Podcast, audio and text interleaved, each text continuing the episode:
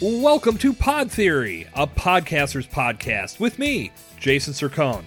Pod Theory is set to serve you your daily dose of top tier podcasting tips, strategies, and commentary. Whether you're starting a fresh podcast or looking for ways to improve your existing show, my goal is to help you every step of the way. Let's get today's session started. Hello again, fellow podcaster, and welcome back to Pod Theory. I am your host, Jason Sircone, and today we're going to take a look at the best environments to record a podcast and ones to avoid. When recording your podcast, it's important to choose a place that will deliver high quality sound. And capturing high quality sound does not require you to be in an actual studio, believe it or not. Having access to an actual recording studio is a great thing if it's at your disposal but if not, no big deal. Your sound can still be on point if you record from the right environment. Before we get into that, let's talk microphones. Back on episode 11, I gave some recommendations for equipment. I also pointed out a way to get equipment that is not recommended. I'm going to double down on that statement again. For the sake of your podcast sound quality, do not buy used equipment. I'm not saying you have to break the bank either. But when it comes to your microphone, make sure you're doing research and finding a mic that will produce world class sound. Don't skimp in this area. Cheap mics will produce fuzzy, unclear audio that will turn your guests off to your show altogether. Put yourself in your guest's shoes, or your guest's ears in this case. Do you like listening to something with poor audio quality? Of course not. So don't put your listeners through that torture. Get yourself a good mic right from the start. Now that you have a good mic, be sure that your audio levels are set up properly. There's nothing worse than having a show's intro hit you at one level and then blow your ears off when the host starts talking. Be sure to do mic checks on all of your equipment before you start recording and make sure everyone's mic sounds clear and is set at a reasonable volume for your listeners. Okay, let's move into talking about the recording environment. Now, without question, you want to find the most quiet room at your disposal to set up your equipment and record. Even a top tier microphone won't salvage your podcast if you record in a noisy environment.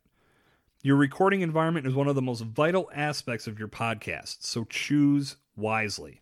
Take into account some of the potential background noises and distractions that could come into play while you're recording, such as heating and air conditioner units coming on, or cars passing by your house, or trains, or fans, or your computer fan, or your phone ringing, or refrigerators, or dogs barking, or cats meowing.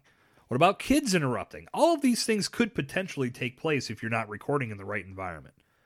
If your recording space has any of these potential quality culprits, choose another space. Unless you can turn these items off before hitting the record button, you won't want any of this noise coming across on your podcast. Remember on Full House when Joey and Uncle Jesse had the recording studio in the basement? When the red light above the stairs was on, it meant they were recording and that no one was to enter the room. Now, you may not have a red light to turn on, but you can come up with something such as a sign on the door to inform others that you're recording. To produce the best quality sound, choose an environment with natural sound absorbing materials. Curtains and couches and carpets will all help in this fashion. Hardwood floors, concrete floors, blank walls, these can all produce an echo in your recordings that will be off putting to your listeners, so avoid those environments at all costs. You can choose to pad the walls of your recording space with foam panels to eliminate echo if you prefer, but if the room you choose has natural sound absorption, take advantage of it. To test your room, clap your hands and listen for a slapback echo. If you hear that echo, you should choose another room or move some sound absorbing items into that room to make it more functional. I've done some podcasts from noisy environments in the past, and believe me, not only will your recording be a bitch to edit, it will not create the best listener experience on the other end. Your quality will suffer, and subsequently, so will the growth of your podcast. You can go out today and spend thousands of dollars on equipment but even the most expensive devices in the world will sound terrible if you don't use them properly or try to use them in an environment that isn't suitable for your podcast.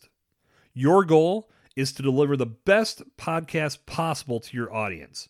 Set your standards high and never compromise the quality of your production by recording in an undesirable environment. And that will bring up the credits for this session of Pod Theory. If you are looking for a high quality service to host your podcast, look no further than Buzzsprout. They've helped over 100,000 podcasters and counting get their message spread across the globe, and yours is next.